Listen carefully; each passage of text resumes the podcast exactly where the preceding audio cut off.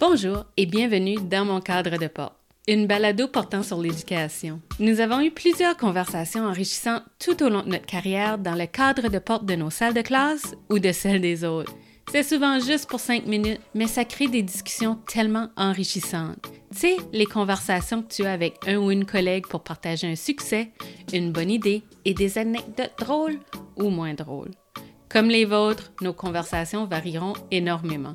Je m'appelle Jolaine Arsenault-Batique et je suis conseillère en élaboration de programmes pour les programmes d'éducation artistique et en construction identitaire. Et pour ne pas laisser Jolaine toute seule à son cadre de porte, je vais la joindre. Je suis Stéphanie Craig, consultante en développement des compétences langagières à l'oral et en francisation.